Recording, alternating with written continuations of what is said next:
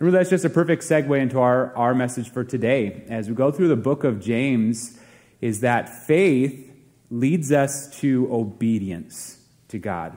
And sometimes He calls you to do easy things. Uh, many times He calls you to do really challenging things, things that might turn your life upside down. But when you remain obedient to Him, God accomplishes His purposes in amazing ways. And so I'll have you open up now uh, to James chapter 1.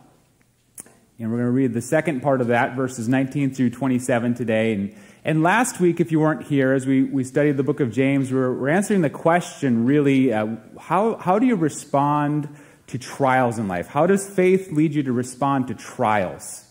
And the answer to that is to understand the trial and either keep going at what you're doing or reverse course and, and, and look for God's truth. And now the, the question really is how do you respond to truth?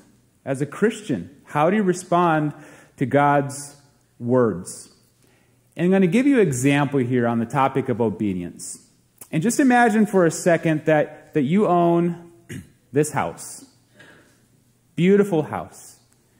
And you've put a lot of work into it. You've built it up to your expectations, and everything is exactly as you intend it to be. But you need to leave for an extended period of time. Let's say 10 years, you need to be gone from this house. And so you entrust maybe a, a cousin or a son or a daughter or someone to take care of it, and you leave for them very specific instructions of what they are to do while you're gone.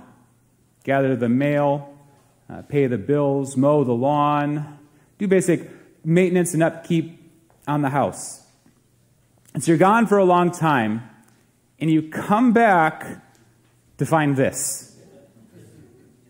Now, the first thing you're going to do is, is go to those, that person or those people and say, Did you read any of my instructions that I left for you? And maybe they say, Yes, we, we read all of them. In fact, they, they were really well written and quite beautiful. I, I memorized them, I recited them daily, and I thought about them often. Every day I thought about your instructions. And then the next question is well, did you do any of them? And that's the reality that we face as a church is that Christ has entrusted a lot to us. He has given us many instructions that we are to be obedient to. But James is telling us today that knowledge is only trivia if it's not applied to your life. That faith means obedience. And we make that same mistake many times where we think that sheer knowledge or even faithful memory is enough.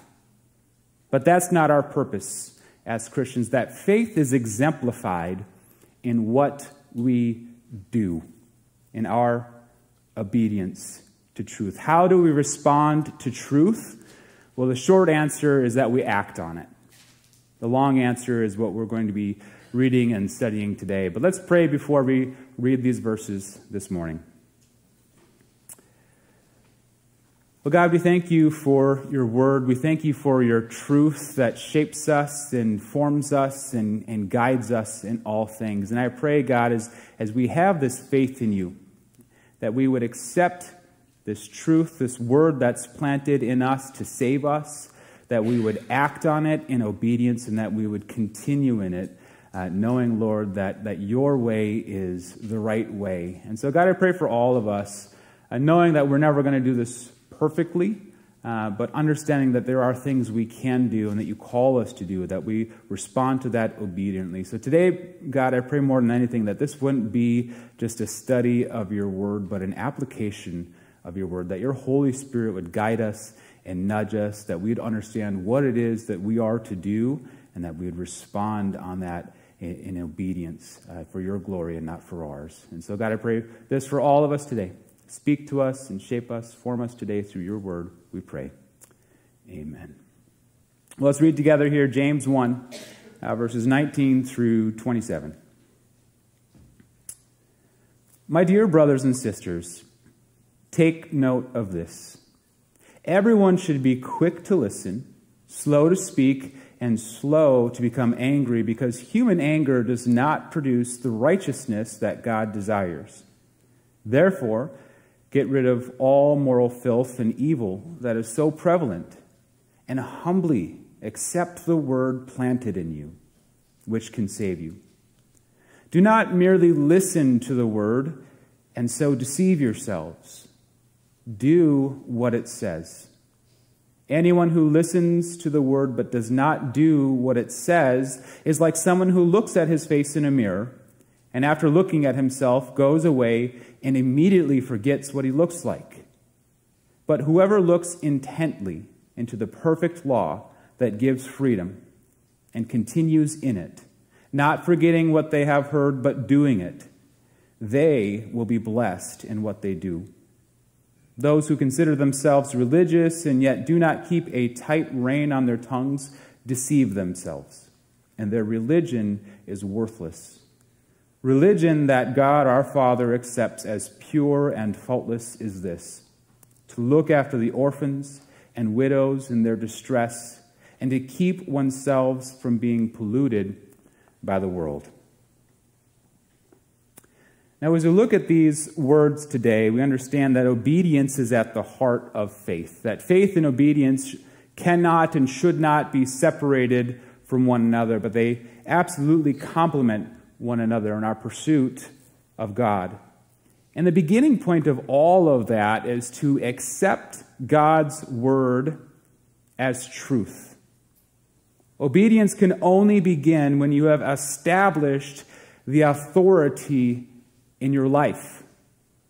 And truth is one of those words that is kind of under attack in today's day and age, and perhaps it's always been.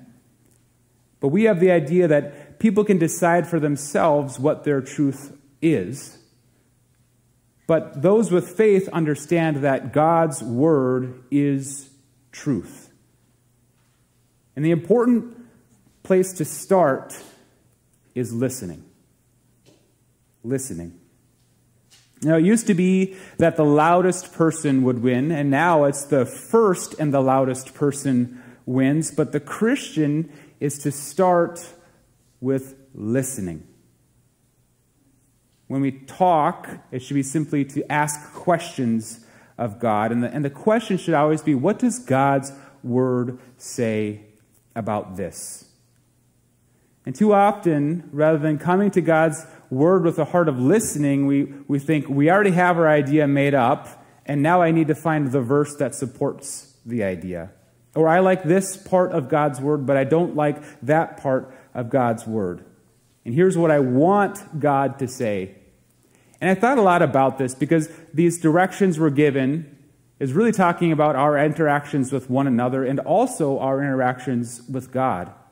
And, and a lot of times we can, uh, we can come to God and, and, and treat it kind of like we have an argument with a person you know, where you already have your mind made up, and when they're talking, you're not really listening, you're just thinking about the thing you want to say back, and, and you're using whatever words you hear to kind of use against them to prove their point. We can come to God's Word with the same attitude, not of listening, but of arguing. And we have this idea of who God is or who we think He should be, and then when He doesn't fit that model, then we get upset with him. We get angry. And what we read here is if you have that heart that's not open to listening first, but rather accusing or arguing, it's only going to come to a place of anger. And that anger is fruitless. It leads to no good. But when God speaks, we must listen to what he says and accept it as truth. And we're going to hear challenging things as you study God's Word. God's Word will challenge you. He says things like, Go and make disciples, be my hands and my feet, be the salt and the light of the world. And the, and the answer we have to that is, How do I get around this? How do I circumvent this challenging call in my life? But obedience starts with accepting His words as truth and obeying what you know to be true. And throughout all of history, God's people have rebelled against this. Just read through the Old Testament. And in virtually every single chapter, you're going to see this nation rebelling against God's word and saying, I like to hear that thing, but I didn't like to hear this one thing, so I'm going to kind of go that direction. And it creates pain, this cycle of pain and hardship. And the reality is, God is speaking in order to save you from that pain and the hardship. And that's where we see verse 21. Is we're get rid of the moral filth, and this means anything that goes against God's design for morality and the evil that's so prevalent. Get rid of those things and humbly accept the word God has given you, which can save you from all of that hardship. It's listening and it's accepting God's word as truth. The reality is there's, there's many deceptive voices you're going to hear in this world. Things that, that sound good, that appear good, but actually are evil and destructive to their core. You have to be careful what you're accepting as truth in your life. It's a confusing world. And what this is, is saying is to get rid of those things. And the word get rid is actually to take off, like, like stinky clothes at the end of a day. Shed those things and clothe yourself in God's truth. And maybe it's just because I'm now a parent and soon to be a parent again. But I, I do believe that kids today are growing up in potentially the most confusing and deceiving time ever. They hear a lot of things, and there's many mediums in which for them to hear these deceiving things. And so we need to be all about bringing them the good news of the Word of God that can save them from them from those deceptive and destructive things. That's why I'm so excited about what's happening in our church right now. And you heard both Phil and Steph kind of talk about Wednesday night, but I want to take a moment to really share with you what I saw. And it was amazing. Short stories that we had somewhere between 90 and 100 students in our building excited to hear about the Word of God which can save them. And it started by the community meal, which, by the way, everyone is invited to. I do invite you just to come out. It's a great time. Uh, but we kind of had a loaves and fishes miracle uh, going on there. Uh, there was sloppy joes and potato chips in this application. But people just kept coming to the meal. And somehow the food stretched out, so thank you to the kitchen staff for that. And then I was in this uh, parents' meeting for Roots, where Mason, Mason has already gone there, and seeing uh, everything that's happening. And they're in this large group lesson and it was almost comical after a while that they were filing out of this, this large group in single file lines, quite well behaved. I don't know if they put shot colors on them or what happened. But I'm watching them come out, and it was like a clown, clown car after a while. They just, they just kept coming, and they're excited to go to their small groups to learn about God's Word. And I poked my head into the youth room, which is 7th through 12th grade. And it was, it was an emotional experience for me uh, just to see it packed. I encourage you to go down there and see those, those chairs set up. Phil sets out 50 chairs, maybe it was 48 chairs in good faith, and every single one of them were filled to excess. And they're there engaged. And I, I poked my head in during the time of worship, and the students were worshiping God and excited to be there. Beyond the, the numbers, which were exciting, was the attitude of these kids to come and to hear the Word of God. And we're not playing video games. We weren't putting up a ball pit and bouncy houses. They were learning Bible lessons and about God's Word, which was planted in them that can save them. And they were excited to be there. What James is saying is this is the kind of thing that should drive us as a church and make us excited. And we see that and say, we want to do that more. And understand that, that God's word is truth, and that truth can save you. I believe God is doing many wonderful things right now around the world and here. I think God is raising a generation, and it's starting right now to lead people to a place of faith and obedience that can save them. And seeing it play out on Wednesday night was incredible for me. I encourage you to do the same. But, but I think as we, we wrap up this idea of, of accepting God's word as truth, is to know that all of this is covered in God's grace, that it's His word that He plants in us. This is God's work. And I think this language here is absolutely on purpose. That we are not saved by our working, but rather our receiving. And when we humbly accept the word that saves us, then we are moved into action. And this action, this application, this obedience is the proof of the saving faith of God in our lives. That's the heart of James and the baseline of all we're going to be reading when we talk about faith and works that it is covered, it is saturated in God's grace in us. And so when we accept God's word as truth, that helps us understand the next verse, which is kind of the key verse of all of the books of book of James in, in verse 22, is that we are to obey God's word wholeheartedly. Verse 22 Do not merely listen to the word and so deceive yourselves, do what it says. And this is really where we take faith beyond theory and, and put it into practice. That faith should be evident in your life by what you do.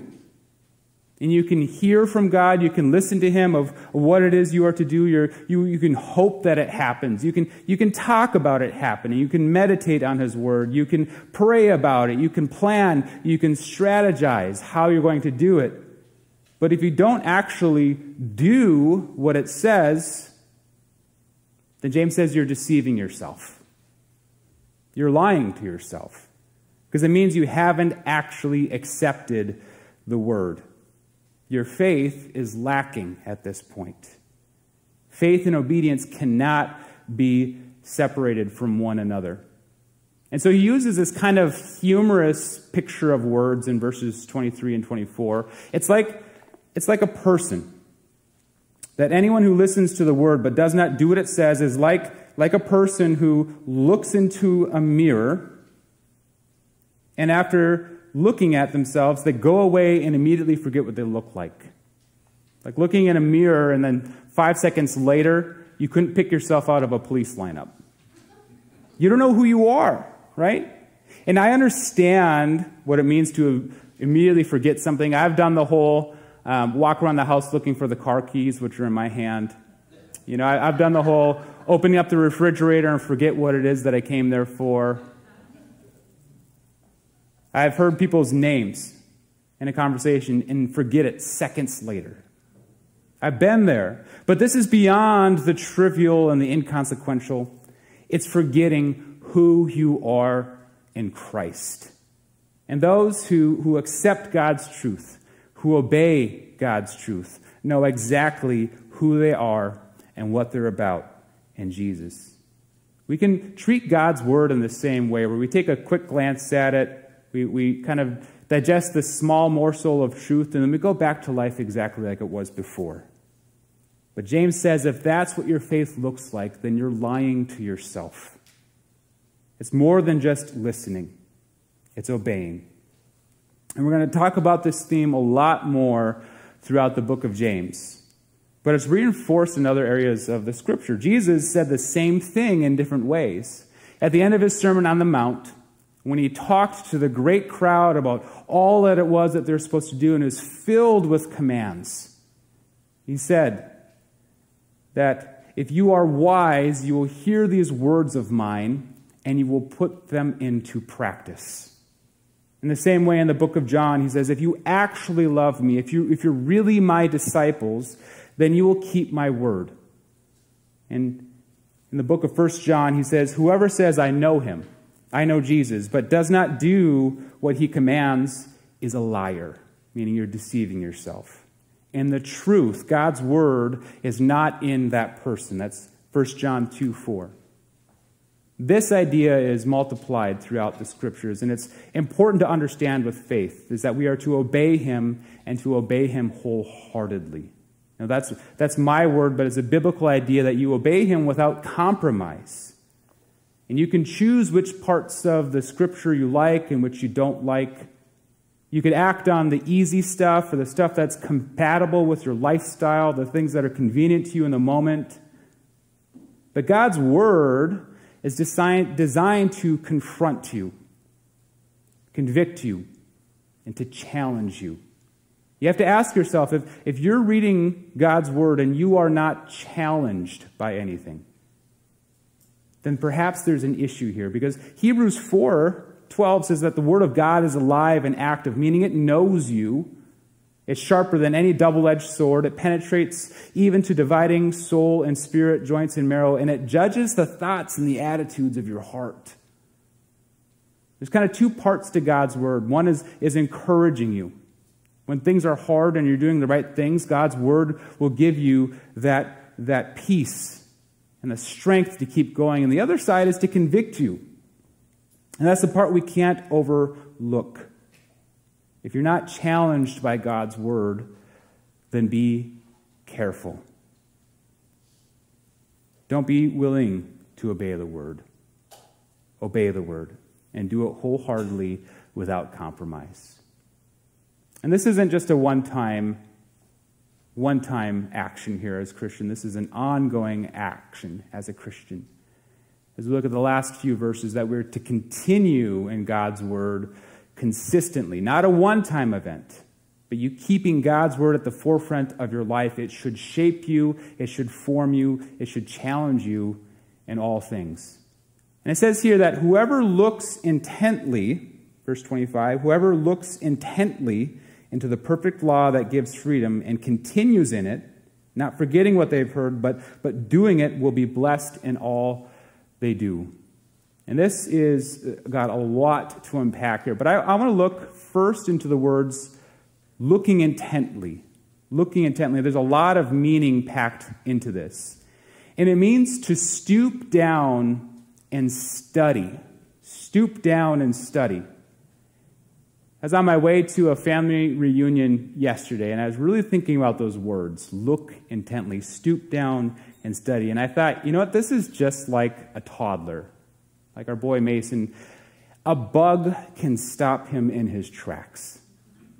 And he'll stop and he'll look down and study this and be curious about it and want to know what it is. And it's funny how God works because shortly after we got to this park for the, uh, the family reunion, he gave me a moment to capture on camera to share with you. And my poor boy Mason has been the example of a lot uh, of sermon moments. And if he's watching this in the future, I'm sorry. Everyone knows everything about you. But he sees this group of mushrooms on the ground and, and he stops and he looks down at it. Immediately, he's like, Dad, what are these? And those are mushrooms. Well, why are they here? I don't know. Can I touch them? Probably not. Are they squishy? I'm sure they are. Can I eat them? Please don't. And so he's, he's looking at these mushrooms and studying them and curious and asking questions with wonderment and, and amazement of what he's seeing. Stopped him in his tracks in the moment. And that's how we should come to God's word when we look at it intently. Is, is it stops us where we are. And we come with this blank slate of understanding. And there's this wonderment of what he's saying. And we ask these questions well, what do you mean by that, God? What does that mean for me now? And we understand that we're never going to fully absorb God's word because we come to it always with this wonderment. As we look intently to it, we stoop down and gaze upon it. And just a couple weeks ago, someone asked me, uh, do you ever worry, Dominic, that you're going to run out of material for sermons? and I'm just like, this is like a small text Bible, right? It's just like, no, never. Never. In fact, I have the opposite problem every week as I look intently into God's Word and, and I become amazed by it and I learn by it. You know, people always wonder what I preach from. This is usually about two pages of outline and you see color coded things. These are the things that I tell myself I got to say that. Or if I get off track, come back to that. The reality is, I start with about triple this. And my whole week is not wondering what I should say, but what do I have to leave out? And, and that's not at all a, a, a testament of, of me, because I, I probably have to work at this a lot harder than most pastors. It's, it's a testament to the wonderment of God's Word. That as you look intently upon it, when you, when you study this, you're, you're going to learn things you never knew. And, and I encourage people to read it daily. And I've talked to people in our church who said, I just read through the Bible for the 15th time. and I learned more the 15th time than I did the first time. And you're always going to keep learning as you go through it when you look at it intently, with wonderment and awe of all that God is doing. Look intently into the perfect law. And this right here, these are two words that could have been a sermon in and of themselves. Because it's not talking specifically about the Old Testament law, the law of Moses, but the law that was perfected through Christ. Christ did not come to abolish the law, but to fulfill the law, which means to elevate it. It means that Christ has perfected the law and what he did for us, that there is now a new law that is written in our heart. Those who look intently in all that Christ has done and all that Christ has said will be given freedom. They'll be given freedom. And only the truth of God can give us freedom. The word planted deeply in us that can save us. And what's important here is we get this idea of how we're to, to approach the Word of God, and then some important operative words appear and continues in it. Continues in it. And I look at this kind of like vows in a marriage. You can, you can make the vows on your wedding day. You can promise that you'll love them and honor them and, and keep them and serve them and whatever your vows may be. But if you're only saying them and not doing them, they do no good. But if you also say, We've been married for 20 years and I kept that vow once 19 years ago, that doesn't work either. It's something you need to renew every single day in order for them to work. And that's, that's how God's word, our obedience to it, works, is it has to be continued every single day in every single moment. And when you do that, you will be blessed in what you do. This doesn't necessarily mean that if you are perfectly obedient to God, that money is going to rain down from heaven on you. It means that obedience is the blessing. That when you are obedient to God, no matter how you are, compared to your own assumptions compared to the rest of the world, it's exactly where God wants you to be. And where God has you to be is perfect. Obedience is the blessing. And we see now some examples verses 26 and 27, the, the evidence of this obedience to God. And we see a, a negative example followed by two positive examples. What does obedience look like in your life? And what's important here is to look at these as, as principles. They're true in and of themselves, but they're speaking to something greater. That the obedient person doesn't only just control their tongue, take care of orph- orphans and widows, and uh, not be polluted by the world. And if you can go check, check, check those three things, that you now have perfect faith. But it's, it's pointing us to something greater, greater principles. And the first, as we talk about controlling your tongue, is, is really having a life of self control. Right? And we're all going to have urges. We're going to have pressures, we're going to have feelings that make us want to do things in a moment. But, but someone who's truly faithful and obedient to God will have the self control to act against those urges.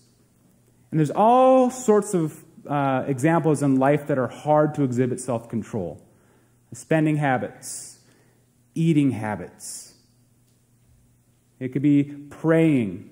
It, could be a lot of different things, but probably the one that's universal to all of us is controlling our tongue. It is incredibly difficult. And keeping a tight rein on your tongue is, is, is another idea that we're going to talk about more as the series continues. Chapter 3 talks a lot about it. But really, the higher principle here is, is self control. Can you be obedient when you don't feel like being obedient? And so it says that someone who can't even control their tongue has a worthless religion or an empty faith. Obedience means keeping yourself from doing what you know you shouldn't do, even when it's really hard. If you can't live without self control, then the fruit or the evidence of the Holy Spirit in your life is lacking, and you're deceiving yourself. Now, the second example here is, is that, that religion that God accepts, a religion that is worthy before God, is to look after orphans and widows. And this, again, isn't saying that if you want to be a real Christian, you have to open up an orphanage in your home.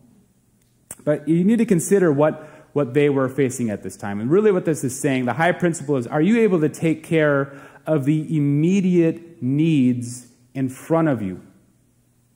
And so, orphans and widows at this time were largely forgotten, marginalized by society. Nobody took care of them. And society kind of viewed them as worthless, that if they died, who cares? They're not really a person. And by the time James wrote this letter, the New Testament church really was the orphanage.